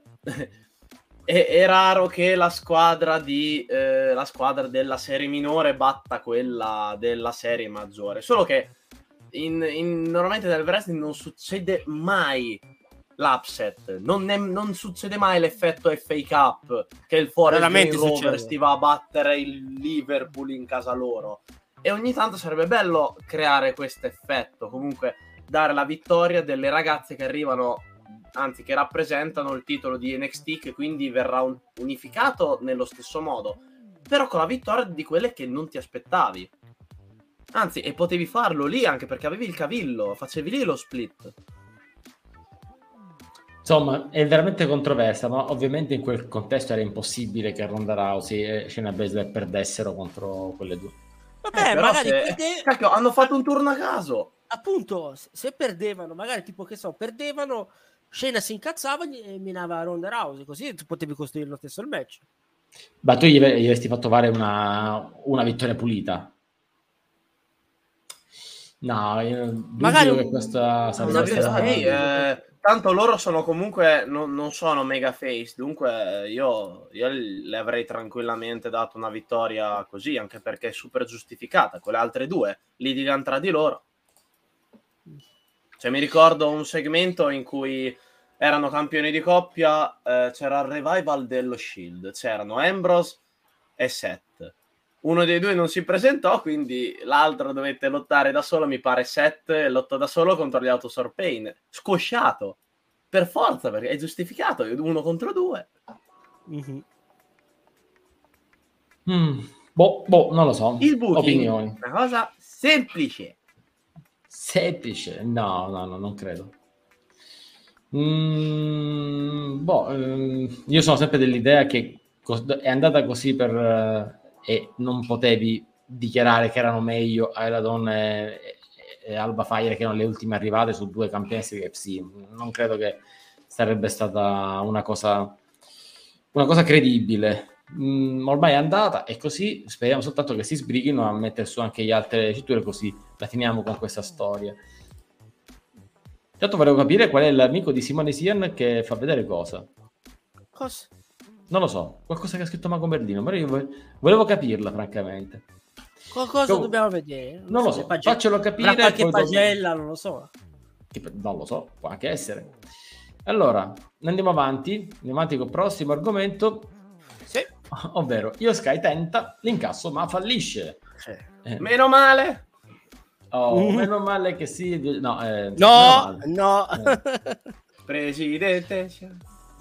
Dai, no, anche quello non possiamo assolutamente. Donzi, Donzi, io e lei siamo milanisti, un minimo di rispetto per il presidente. presente qui è Donzi, quindi vabbè. Siamo, qua siamo a casa mia, questo è... Lui ha creato il suo impero mediatico, io ho creato il mio impero mediatico, va bene? Esatto. Ora mi faccio anch'io il mio canale con Blackjack, Squill di Russo, dai. No. non rubare le battute scritte da altre persone. Eh vabbè, dai, dai. Eh, dai, dai, dai, eh, non, non ci provi. Attenzione, intanto capiamo che si parla delle cinture di coppia. Abbiamo Simone che ha un amico in comune con Triple H, attenzione. Ah, ah, il famoso cugino dell'America. Eh beh, mi sembra giusto. Scusa, Simo, eh, stiamo qua. Eh, facci capire un attimino chi è amico di Triple H. Magari ci dai delle notizie interessanti in anteprima. Mm, sarebbe interessante. Ma lui, sta, lui c'ha tutti. Lui, lui sa i piani in anticipo, quindi. Potrebbe anche spoilerare in anticipo. Eh, appunto, infatti, infatti. Allora, Cheng ci dice Chris, Biancabella e Charlotte si pentiranno di aver impedito a Io Sky di incassare il Money in the Bank. In Perché? Che senso pentiranno? In che senso? Pentiti. che, poi non ho, che poi posso capire, posso dire una cosa, ma perché? Io non ho mai capito questa logica, per cui, scusami, tu hai la, quello lì, che è un, anche che è un tuo nemico, ok? Ha la valigetta, sta per eh. menare il campione e si vince. Ma a te non cambia nulla, non è che Punto, perdi cioè. tu un'opportunità, lasciaglielo fare, fallo vincere. Qual è il tuo problema? Allora, in, puoi giustificarle in logica se pensi che chi vincerà la vali- tramite valigetta sia più pericoloso del campione attuale. E quindi roba tipo... glielo farei fare vagante, dici? Eh beh, ma in questo momento io Sky non ha lo stato se io, in, que- se io in questo momento, se fossimo noi in... se il Don Z fosse il campione al posto di Roman, al al posto di eh, ma, tipo, la valigetta ce l'ha uno come Gunther. La valigetta eh. ce l'ha uno come Gunther. Io vedo Gunther che sta per incassare, meno Gunther. Poi mi mena me, però io meno Gunther perché so che te Donzi sei più battibile di Gunther. Sì, no, decisamente sì, sì, sì, quello meno. Assolutamente. Sì, poi magari, sì. allora... Quella c'è la clava nelle mani. Io Sky al supporto di Bailey però magari, magari dicono, oh, eh, quelle sono in due, poi più difficile. Per ora. Sì, per ora, dopo sappiamo chiaramente le storie, però. Assolut- diciamo. Assolutamente sì, guarda. Lì non, voglio... serve la 50. No, no, da serve a batterlo proprio. In quel caso non c'è altra soluzione totalmente. Lui ti no, fa la pranzatura naturale, altro che, altro che andare al mare. Sì. Però te, te, te la fa così. Esatto. Sì, dice, è un nuovo tatuaggio, no, è stato Gunther, mi ha lasciato un cinquino, così. Esatto. Una volta si chiamava La mano del diavolo, sapevate? Sulla schiena. Beh, è una, una storia lunga. Cose del genere. Comunque sì, è una cosa eh... che si dice. Da me si dice qui dietro coppino. Sì, un coppino. coppino. Ah, oggi, scusa, qual è quella di prima? Le sminnelle? Com'era? Le sminnelle, cosa? Non lo so, co- cosa aveva detto poco fa? No, so, le... ho una terminologia Smimmola. Non lo so. Le smimmole. No, smim... Sì, smimmola, sì. È multiuso. È Quando, se io dico ho una smimmola clamorosa, tipo mi gira la testa. Non che ci capisca granché. Eh, Dice Francesco, Yoshirai o Yoskai è una grandissima atleta, si merita un regno titolato, poi torna in New Japan. No. no. Io, io, una sola cosa voglio, io sono sempre per basta giapponesi, lo devo, fare, lo metto qua basta giapponesi prima o poi, però ho sempre detto una cosa voglio vedere ed è l'ex Black Lotus che lo facciano seriamente in WWE. Eh beh, l'ex ci abbiamo provato comunque. Ci hanno provato, no, ma va fatto nel main roster, va fatto bene. Eh, se, se, devono farlo, devono farlo bene. Ma poi e che Shirai mi sembra delle lottatrici giapponesi ultimamente quella che forse ha l'adattamento migliore. Adesso Asuka è sempre tendiamo a dimenticarsela. Sì. Però rispetto a Kairi Sane ho visto un adattamento molto migliore. Eh, Kairi purtroppo non è che sia adattata benissimo, eh. Allora, attenzione che abbiamo un contributo grafico da parte di, di Massi che ci mostra l'ultima chop uh, di, di Gunther. Esatto. Gli effetti dell'ultima chop di Gunther, quindi vediamolo insieme. Un attimo solo, intanto... Eccola qua. Dice, hai combattuto contro Gunther l'ultima notte? Sì, sì, come l'hai capito? E eh beh, guarda qua, che smimmola che mi ha dato. Mazza che botta. Ah, poi sembra passata col ferro da stiro qua, mamma Eh, mia. infatti. Mm, questa roba è dolorosa. Eh, Io un mando- po'. Ah, non stesse male gli manderei il Venturini, però vabbè. No, no, no, no, aspetta. eh. Che, Chris dice, richiamate anche Kairi Sen e Sarray. Sarray Sa- lasciamola, lasciamola. Vabbè. forse purtroppo non Forever. per cause sue, però floppone pazzesco. Arrivò a fine Black and Gold sul eh, il 2.0 l'ha trasformata in Sailor Moon, figurati. Manca il Venturini, ma abbiamo Chris che con la sua Venturinite non ci fa mancare sentire la mancanza. Quindi ovunque sarrai, ovunque sarò. E quindi detto questo, no, io potrei anche chiudere il podcast qua oggi, ragazzi. Quindi Puoi anche mandarlo direttamente. No, scherzo, scherzo, scherziamo. no, no, Chris, ti- ci si tiene, ci si tenta.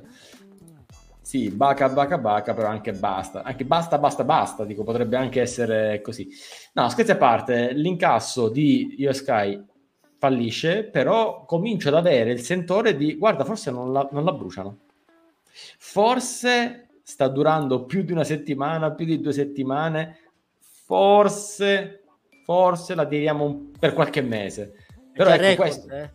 è già record, però ecco, mh, l'idea che Io Sky sia esattamente la Miss Money in the Bank che deve essere, cioè quella che fa paura, quella che spaventa, quella che arriva lì, ti fa capire che potrebbe farlo e magari ci prova pure, però magari sul momento non ci riesce perché c'è la face di turno che ti rompe le scatole o altre situazioni. O la tua Ecco. collega. La tua collega che non si capisce perché è l'amica tua. Eh, No, per quanto nel segmento è stata di super aiuto, quindi... No, vabbè, ma è subito. Anche lì vedi perché- come il te che dice al Jasmine Day tornano indietro, vedi? Anche qui non è che tornano indietro, semplicemente sono ancora... Te lo fanno credere. fanno credere. Qua è stato co- Si vive in questo comodo- misto di dubbio. Ha fatto comodo tornare, tra virgolette, indietro perché eh, non è il momento di lasciare da sola Io Sky. Decisamente. La devi lasciare da sola quando l'hai fatta crescere. Abbiamo detto per mesi che la valigetta serve a fare crescere le persone, serve a fare crescere gli atleti, allora facciamo crescere anche Io Sky. Tutto qua. Tra l'altro, Chris ci dice che a livello di, di, di record, di statistiche, anche incassando sarebbe stata la seconda col Money in the Bank femminile più lungo. E io infatti Forza, vorrei vedere Tre hanno incassato dopo uno o due giorni, non nella stessa sera. Però vedi l'unica su cui hanno puntato a lungo termine era Carmella. Però vedi Carmella non mi ha mai trasmesso quel Il problema di Carmella fu pericolosità Non sapevano come farli incassare. sì sostanzialmente sì. Però ecco il tenuta a lungo, a lungo non, non ha mai dato quel senso di pericolosità. Cioè tu sapevi quando Miz o anche Dolph Ziggler o altri aveva, o Edge aveva la valigetta? Sapevi che questi erano pericolosi e che alla prima occasione non potevano sbagliare. Infatti ci sono rimasto malissimo per gente tipo Baron Corbin ai tempi o altri perché erano credibili su quel momento. Carmella no, Io Sky sì. Io Sky ha quella pericolosità ha quella mm, eh, ha- ho quella percezione di un atleta pericolosa che può davvero vincere che può davvero portarsi a casa il titolo. Per cui se ci stanno puntando tutto questo è molto molto positivo. Tra l'altro dice Chris giustamente se io Sky fallisce l'incasso non la recuperano più. Mm, per, ora, per ora non credo siamo in quella situazione. Eh, certo non le fa bene certo non le fa bene ma mm, non credo che siamo in quella situazione. Può ancora puntare molto. Vedi appunto il suo atletismo le sua- la sua resa in ring la rende comunque pericolosa la rende comunque un atleta che non ha, ha fallito l'incasso del Money in the Bank ma domani può comunque fare qualcosa può vincere può sconfiggere chiunque banalmente ecco tutto qua e ne ha fatto diventare campione Big E. Eh, lasciamo stare. E intanto Simone ci punta proprio, dice sono abbastanza convinto che fallisca l'incasso a causa di Bailey magari, poi vai a battere sia Bailey che altri il titolo lo vincerà senza valigetta più avanti. Eh, ci sta. era la mia storyline che avevo pensato durante i pronostici perché l'avevano menata troppo con il discorso del 100% di incasso per quanto riguarda le donne, dunque c'è sempre sto timore. Non vorrei che venisse fatto perché sarebbe un mini effetto Cody Rhodes. tipo perdere il treno per averlo più grosso in futuro con il grande rischio che quel treno però che aspetti, dici non prendo il regionale, aspetto il Freccia e il Freccia non passa mai. Immaginate il regionale che non passa mai. Comunque, vabbè, questo è poi da, da vedere. Va bene, signori. Ok, questo lo archiviamo e andiamo avanti. Andiamo avanti con la nostra rubrica Che Gabbo ho visto. Che Gabbo ho visto. E la domanda è che io mi chiedo sempre, ma perché insisto io a vedere queste cose? Che io francamente ancora non ho capito perché succedono queste cose. Ovvero? Ed è l'inaspettata faida dell'estate Valhalla contro Maxine Dupri. Oh Cristo santo. ecco appunto, vedo che hai capito. Ehm, quello che è successo stanotte è in pratica il che Gabbo ho visto di oggi, ovvero una cerimonia di premiazione poco concepibile dell'Alpha Academy, dove Maxine è ormai diventata l'Alpha Queen uh, praticamente. ah, thank you! Uh. No, no, no, povero inguardabile. Gable. Ma povero... Ma, allora, posso dirti veramente povero Gable? Quello è un atleta con i contro... Cioè, veramente un signor un signor atleta ed è bloccato lì in questo fantastico, in questo multiverso in cui è coach di una stable di disadattati. Ecco.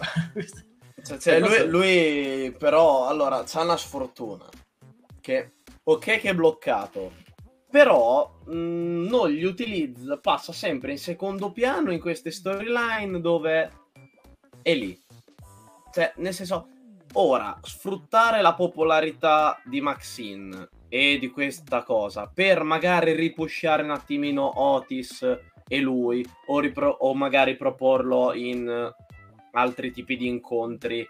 E no, invece non, non pushano su sta cosa, non, niente. Che sarebbe da sfruttare determinate occasioni. Sì, sì, sì, sì, sì perché magari sì. comunque ti porti Otis, che è sempre over per le sciapità, e Maxine, che in questo momento è una delle ragazze più over che ci sia nel roster e fa ridere, ma è vero. È vero, è vero, sono e la, se la porti dietro e intanto sul ring fai dai dimostrazione un'ulteriore volta che questo qui è un signor worker, ma non, non, lo, non lo fai, non lo fai mai. No, ma la cosa che non, non, riesco a capire è cioè, perché ci stanno puntando. Cioè, qualcuno mi spiega perché stanno puntando su Maxine. Cioè, è, è, è over perché è una bella over. ragazza, perché eh, c'è stato il discorso perché molto probabilmente, boh, non so, visto che gli altri due non si vedono più. Eh infatti chi era che l'aveva scritto qua poco fa? L'ha scritto Chris. Eh, Maxine Dupri che non lottava mai, adesso fa dei match, però finora è Angle soltanto, grazie. Eh, Massa e Mansoir sono spariti per Mansur, ragazzi, mi dispiace quasi che il ragazzo aveva potenzialità. Post Vince allora, hanno, una hanno una gimmick strana, loro due, ma anche Mansur. Mansur non è male. I match che sì, faceva no. i match che faceva in Arabia, per esempio contro Cesaro, contro Ziggler. Oh, sarà che di là ha avuto cioè, hai, hai due clamorosi, specialmente Cesaro, ma a me non dispiaceva comunque. Ah, hai detto puoi riciclarlo come mid carder, niente più. Sì, per me ad, N- ad NXT, ne- ma anche lì Maddin, anche lì Maddin purtroppo lui vive ancora nella testa, ci avrà Retribution scritto proprio qui. Sì. Però c'è di bello che senza maschera dopo, quindi c'è di bello che la maschera dà, la maschera toglie. Eh per me sono comunque ribrandizzabili, non come oh, Digest è stato ribrandizzato, l'hanno rimandato giù. La parentesi T-Bar lasciamo perdere. Sì, vabbè, eh... Digest che è stato rimandato giù, ribrandizzato e poi dopo le ha prese da chiunque. Cioè. Sì, non ho capito se con loro due volevano dei personaggi comedy alla Brizzango quando facevano ah, io sì, sì, parietti. comedy, magari poi non Ma entrati in porto l'inizio andavo in mega over con LA Knight. Io quando andavano in giro vestiti da collezione sì, sport, primavera estate, mm, quello. Andava over, ma perché era una stupidaggine. Poi chiaramente devi entrare nel discorso storyline lottate, faide, e lì è più complicato. lì è davvero complicato. È complicato, tanto ci dice Chris, Mansoar sa lottare bene, Mace interpreta bene il personaggio comedy, ni, ni, perché poi alla fine è molto statico, eh, non è che fa non è che faccia chissà che No, cosa. Non è che l'abbia visto tantissimo lottare, eh. No, appunto, mm, assolutamente. NXT non ha mai lottato in televisione, fa solo live event. Io comunque voglio questa faida. Voglio questa faida. Allora, A questo JSU, punto voglio Tia Hale contro Maxine. Quando mi danno Alpha Academy contro Chase U, assolutamente sì.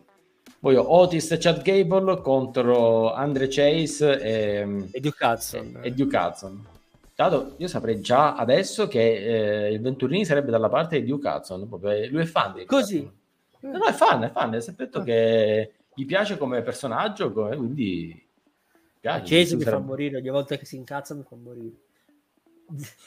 Beh, Andre Chase, sì. eh, peccato che sia anche lui è molto limitato nei ring e anche come fisico. No, ma, Eh. ma guarda, non fe- mi ricordo un match lui contro Vinci, se non sbaglio, non fece nemmeno male. Mhm. No, però deve essere sempre con qualcuno che fa abbastanza bene. E allora anche lui fa abbastanza bene. Però mh, sempre molto, molto limitato. Non, non ce lo vedo da... Non ce lo Beh, vedo per- nel, passaggio. Vabbè, è un personaggio abbastanza eh, comedy, eh. Abbastanza, abbastanza sì. Tra l'altro, però invece devo dire che mh, Tia Hale invece ha potenziale.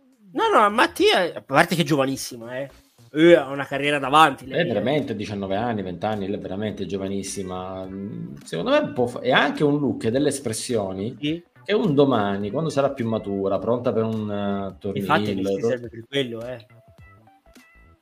serve esattamente per quello. Dovrebbe servire. Eh, Sì. eh, Poco fa parlavamo delle donne, ma che tu pensi che è, servito, cioè, è maturata veramente Gigi Dolin, pronta a debuttare. Ma ancora, guarda, ancora deve mut- Eh. tanto, eh. Piuttosto dare un'opportunità a Jessie Jane, che da sola ha già dimostrato di essere quantomeno non una cima, non il top di gamma, però è un'atleta solida sia come personaggio che come Gigi, ring. Gigi è Gigi. come Gigi Dolin è come Cora Jade al personaggio, ma su ring è lenta. Sì, sono lentissima. È lenta. E questo purtroppo Eh, si paga. Per non parlare delle due che sono qui in scorrimento, cioè Valhalla e Maxine Dupri, e sui ring proprio... Io, io adesso... Cioè, voi immaginate questo? Queste due avranno un match a SummerSlam. Voi sia- siamo consapevoli del fatto che queste due avranno un match a SummerSlam, Ma mi giusto? posso strappare i capelli e diventare come te, Donzi? Io francamente non te lo consiglio, però Ecco. se tu, se tu proprio problema- insisti, fallo. Dico. Il problema della, il problema della porti. Logan è che deve lottare con tutto quell'ambaradam di roba. Sì, No, vabbè, Perché quel anche un personaggio che deve lottare in un modo stranissimo, tipo Abaddon in All Elite, una delle robe più atroci che abbia mai visto. è sempre stata scarsissima. Mm, Ma No, non, non è no. che era scarsissima, per me mediocre, to. Era, era mediocre, che dopo lì in gruppo con la Riot eh, doveva fare la powerhouse, che non era la powerhouse. Delle Ecco. tre era l'ultima ruota, perché alla fine Liv andava over per eh, determinati La linguaggia. motivi.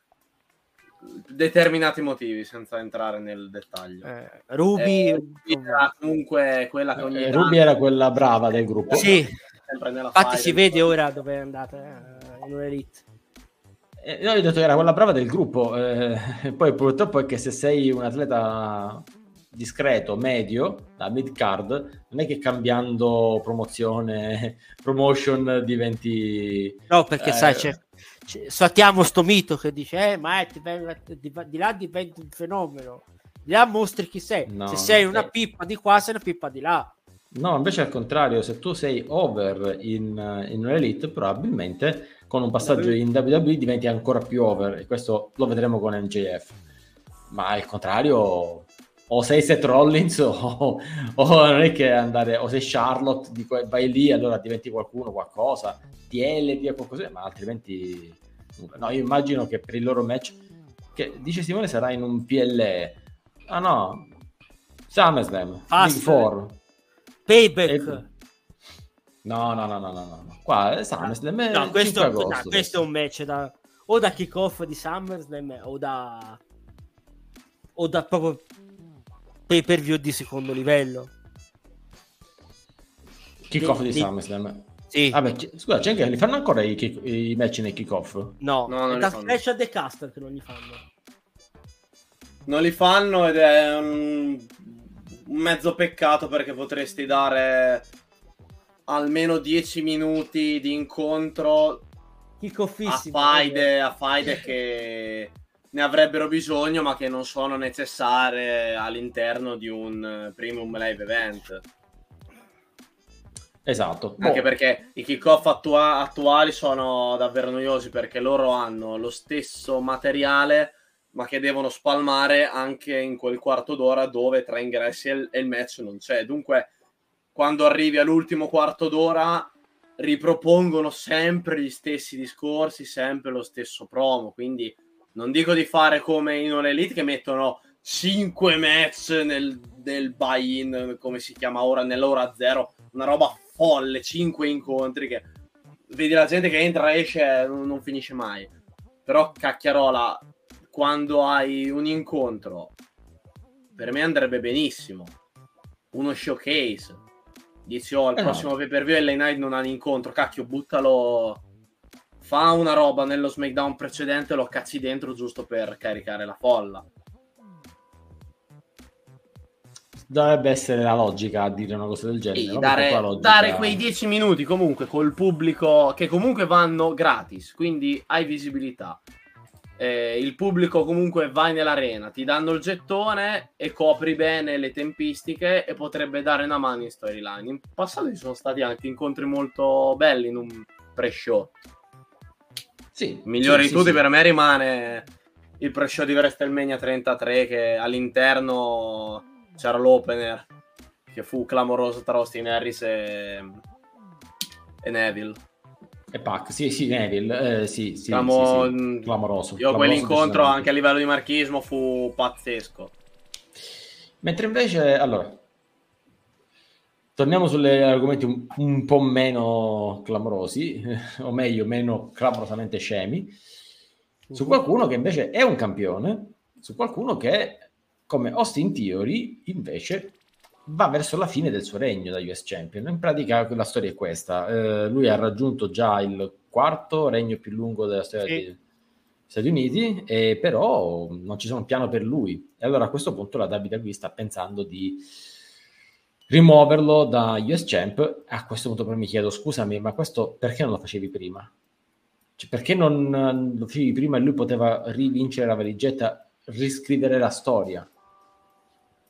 Cioè, perché non è stato fatto prima? Domanda, chiedo anche in chat chiunque voglia rispondere può rispondere.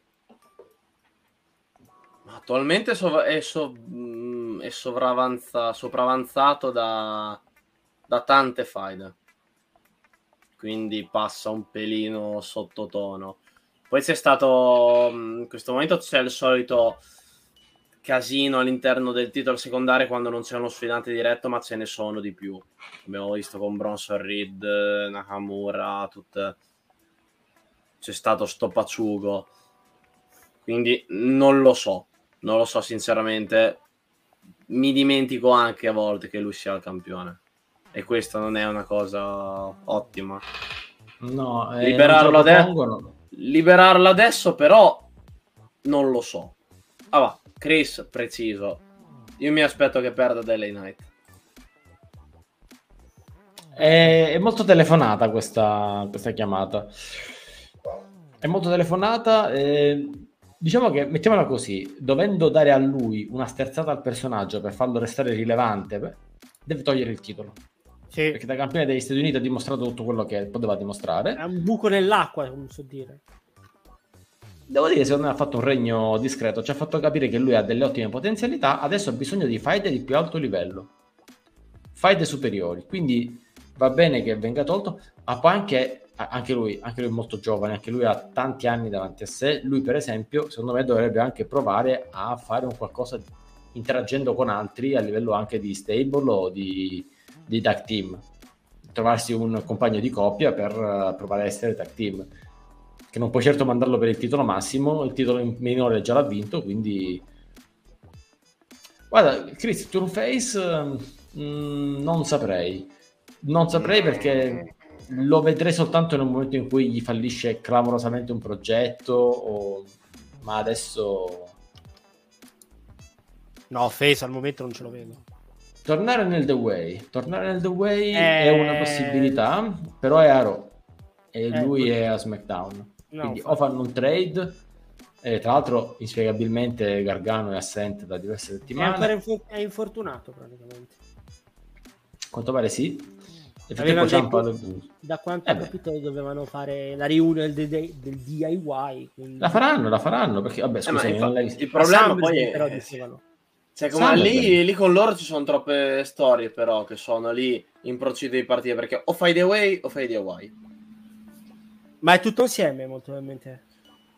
Ah, quindi me sarà- eh, Ciampa lo porti sei. all'interno dei The Way, però come tag team partner. Sì, come tag team partner, sì. Eh, il problema è che... Ma non c'entra con Austin Theory. Ma rimettendo, nei- non va. rimettendo nei The Way anche Austin Theory, quindi facendo proprio il blocco vecchio, non è, non è peggio per Theory. Cioè, ok, magari lo tieni occupato così, però... È l'unico Theory che fa eh, coppia con cosa. O fai...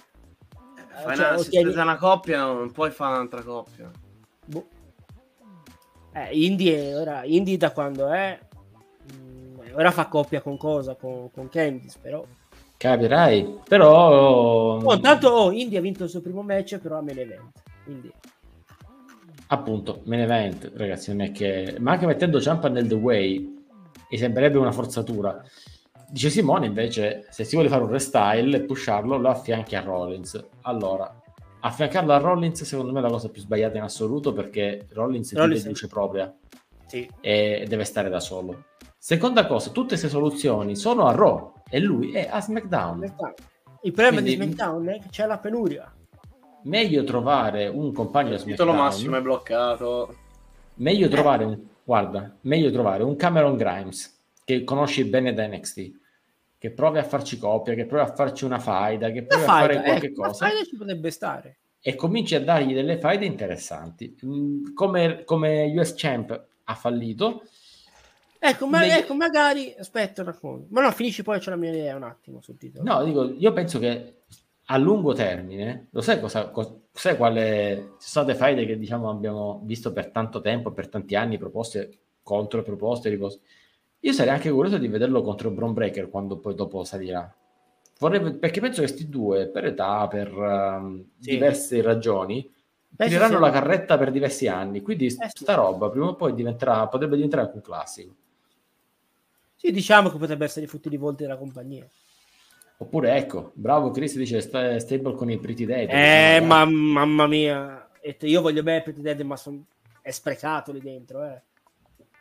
Cioè, anche, anche Pretty sa- vanno over da soli. Cioè, il loro personaggio un po' Anche, così, vanno over anche, da soli. anche, anche. So, c'è da capire. Tanto dovrebbe tornare anche Baron Corbin con non si sa quale nuova gimmick da pensionato, da Il no more gimmick. eh, Dice, se spogliare tutte le gimmick possibili, vediamo. Nulla. Mamma nulla mia, ma quando lo rilasciano a Paracarrion? Paracarrion, oh signore. Mamma mia. Quando lo Povero. rilasciano? Allora ragazzi, un minuto di silenzio, una preghierina per eh, il nostro, il nostro Paracarrion. Poraccio, Vai a fare poraccio. il minuto di silenzio fuori, dai, vai, vai, fai il minuto No! di silenzio, vai. Adesso tra un minuto rientrerà il Donzi, deve, deve fare un minuto di un minuto di preghierina che, per il poro Paracarrion che le ha prese di nuovo da AJ. AJ, vediamo se ha finito, dai, vediamo. Finito? Abbiamo finito? S- Sembrerebbe. Yeah. Ma... Carrion Cross peschi la sua carta, dice Chris. Allora, il buon Paracarrion non La si luna capisce. nera. Ma veramente? Che poi non si capisce questa cosa. sì. Sotto la guida di Triple H a NXT, Carrion Cross era il campione indistruttibile. Sì. Sali nel main roster, vabbè che c'è stato il trattamento Vince. Per me c'erano ancora le conseguenze. eh. Sì, però dopo, quando c'è stato l'arrivo di Triple H, lui è tornato in pompa magna, stava sfidando Roman Reigns, e poi ci fu Drew McIntyre tutto il resto. E- ma sempre Triple H, in triplo. Ma che stai a fare? Cioè, Perché? Perché da una parte sei ad NXT dove hai un certo numero di atleti e una certa gestione, dall'altra parte ti trovi ad avere altri atleti che sono meglio di, sono meglio di Carrion Cross, ragazzi. E il discorso, scusate se è un paragone calcistico, però.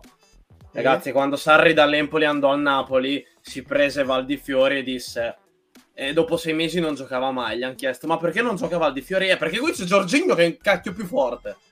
Vabbè, eh, non- molta gente non pensava che Giorginio fosse così forte. Eh, però scusami, non è che ci sono tutti questi grandi... Ora, al di là dello status che ha adesso Carrion Cross, non è che c'è tutto sto meglio di, di Carrion Cross.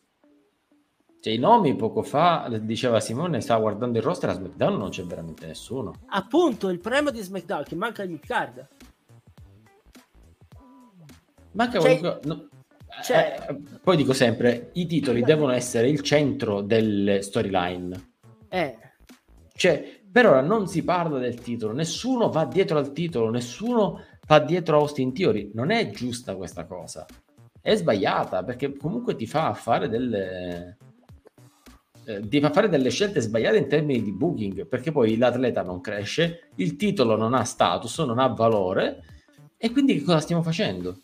E come dice Chris, bravo, è dal 2019 che è un po' allo sbaraglio. Ci sono stati alti e bassi, mettiamola così, se togli la bloodline, il resto ha avuto veramente pochissimi sprazzi di luce. sì. Ed è per questo che diciamo fin dall'inizio della puntata E il problema di SmackDown ho detto che, Stanno che, che sono due ore, però sulle- se... Scusami. No, no, dico, il problema è quello che stanno facendo con eh, SmackDown e Raw è che li stanno dando in mano a due stable che sono l'unica cosa interessante. A Raw c'è in più Rollins, Sì. Ma almeno il invece titolo è nulla. centrale più o meno. almeno c'è un titolo che ha un senso. Gunther e il campione intercontinentale ha un senso. Su.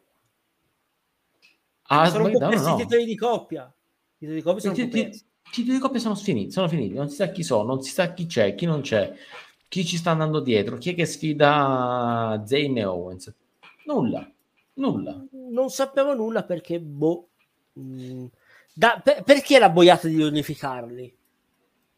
Perché dovevano fare lo stesso passaggio di consegne e adesso dovevano fare i WWE Tag Team Title e poi fare i World Tag Team Tag team Titles. title. Però non l'hanno fatto ancora e nessuno ne parla. Eh, Reigns gira con tre cinture, sti due hanno le cinture di coppia di Raw SmackDown Down. e, no- e non c'è nessuna coppia che va dietro a queste cinture. È tutto bellissimo. È tutto bellissimo. Sì, E, e di coppie ne, ne avrebbero poi. e ne avrebbero, e ne avrebbero.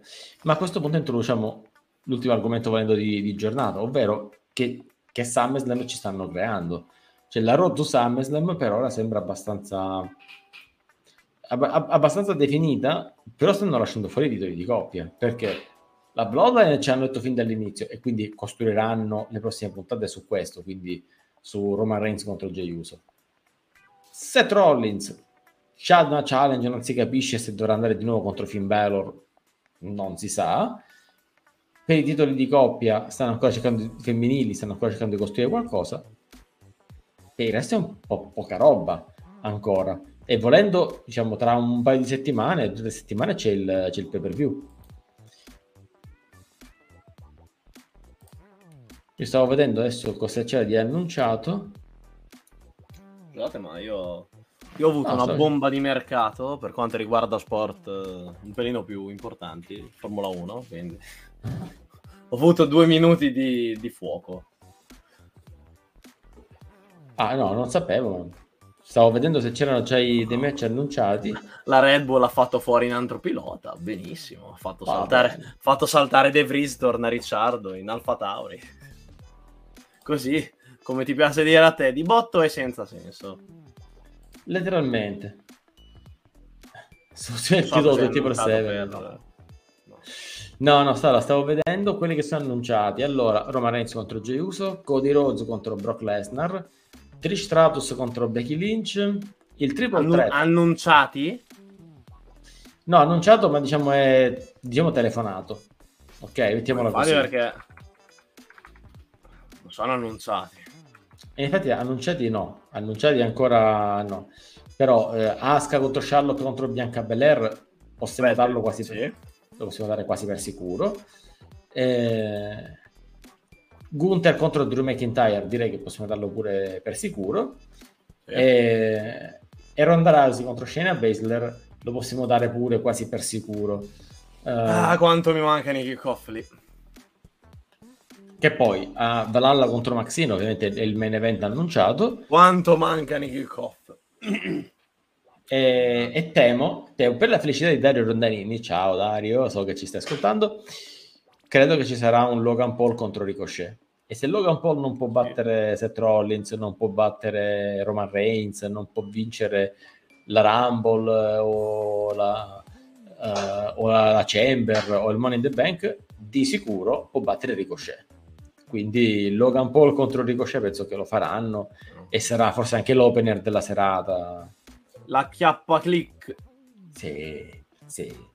Tra l'altro poi più tardi ne parlerete alla, alla Big Red Machine. Il promo di stanotte secondo me di, di, di Logan Paul è stato cioè, anche se poi l'inseguente è andato come è andato ma Logan Paul ha asfaltato totalmente in personalità in carisma Ricochet. E tra l'altro ho detto anche la verità cioè tu sei qua soltanto perché devi fare letteralmente il, uh, gli spot quelli belli gli spot da TikTok e poi tutto il resto ciao.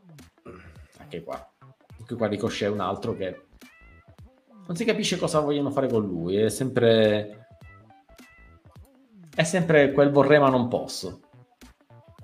Non hanno con lui mai avuto questa voglia di pusharlo per un titolo superiore a quelli secondari. Peccato perché, allora, la, lui con Strowman mi piaceva, peccato. Sai quelle coppie strane che fargli fare anche un bel giro di titoli, di coppia, però peccato, quello, peccato. Sì, lui lo puoi sempre tenere perché c'hai un match a più uomini, hai ladder, ti fa, ti fa la solita scenetta bellina. Comunque lui e Logan Paul sono stati quelli che hanno fatto lo spot più bello dell'ultima Rumble quando si sono presi si sono presi nel mezzo volando. È il classico spot a chiappa clip. Sì, sì, sì, sì, sì. Tra l'altro... A me, va, a me va anche bene vederlo perché io sono uno che um, all'interno di uno show piace vedere il match brawl come può essere quello per il titolo intercontinentale, il match svolazzone che può essere questo, il match story driven che è il main event, il match femminile di un tipo, magari ecco a tre. Infatti per com'è la carta attualmente io sono abbastanza contento per quello che andremo a vedere. Poi arriveranno le boiate, però, però attualmente non è che la, la storia come andrà a parare la card sarà abbastanza interessante per me. No, no, la card secondo me, specialmente se quelli che ancora non sono ufficialmente annunciati ma sono nell'aria vengono annunciati, ci troviamo una, una signora card. Eh, mi sembra che l'ennesimo primo live event dove poi sentiremo eh, cose del tipo è il più grande incasso della storia di questo primo live event, eccetera, eccetera. Quello non bisogna dare ascolto, ragazzi. Cioè, ok, che dico, bisogna ascoltare il commento inglese perché sono quelli che raccontano la storyline, però su determinate robe effettivamente mettete il paraorecchi perché è come la famosa frase The most stupendous uh, WrestleMania. Stupendous. Niente. Fenomenale. Quelle sono boiate. Io, io da quando al primo il primo evento arabo o il secondo era cosa c'è meglio di WrestleMania? Lo eh show eh in Arabia! Venite eh a vedere beh. Crown Freaking Jewel o quel che era. Superstar Spectacle o Greatest no, quello, no, quello era in India. Era cosa c'è meglio di questo? Quell'altro, ma va a cagare. Va, no. Voi e il vostro marketing. Vabbè, scusami, ma, ma ti immagini il marketing? Eh, ragazzi, eh, il prossimo più l'evento non è WrestleMania, però vabbè, dai, lo stiamo facendo. Venite lo stesso. Comunque mi piace che Massi si sta facendo vento con FIFA 22, che è praticamente eh. l'unica utilità di quel gioco. Mamma mia. Che... Vuoi che mi faccia con questo? W2K22, no, per dire. Eh, scusami, non ho capito perché tutte queste robe qua e poi alla fine fai il retro gaming dell'85. Cioè. Si chiama retro gaming. Perché il retro gaming è più stabile, è molto più divertente di quella merda che ha mostrato in, a schermo. Beh, beh, beh, come dare torto. Come dare torto. Allora, io direi che se non ci sono altri argomenti da trattare, possiamo andare in chiusura una volta tanto anche in anticipo rispetto a sfrare le due tre ore come l'ultima settimana. Vedi, si vede che manca il Venturini. Che bello, finiamo anche prima. Ah, io vorrei fare così. No, anche perché è il solito periodo quello nel mezzo, purtroppo. Siamo dalla parte opposta del pay per view, quindi ci può stare che la settimana sia molto lineare, molto di costruzione, ma non, non schiacciano l'acceleratore per non arrivare troppo scarichi al, all'ultima puntata per pay per view. Quindi ci sta sempre. Lo dico una volta al mese, ma purtroppo è così. No, no, ma è così, diciamo, stiamo... Infatti anche stasera Big Red acceleratore, eh? bello, bello spianato. Stasera facciamo no, con- sì. conduzione ignorante stasera. Sono proprio curioso di sta roba qua.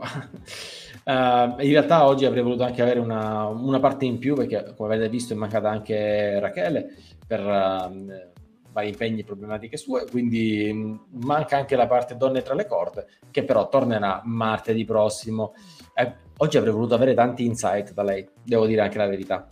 Ma torneranno, torneranno sia Venturini che purtroppo Venturini che fortunatamente anche Rachele.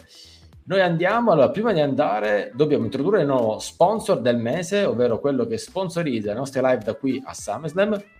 Quindi nel ricordarvi che il, ehm, stasera c'è la Big Red Machine alle 21, 21 21 e 30 c'è anche. Vorrei fare 21 io in teoria, però ah no, aspetta, 21 e 30 perché sono cena fuori, quindi.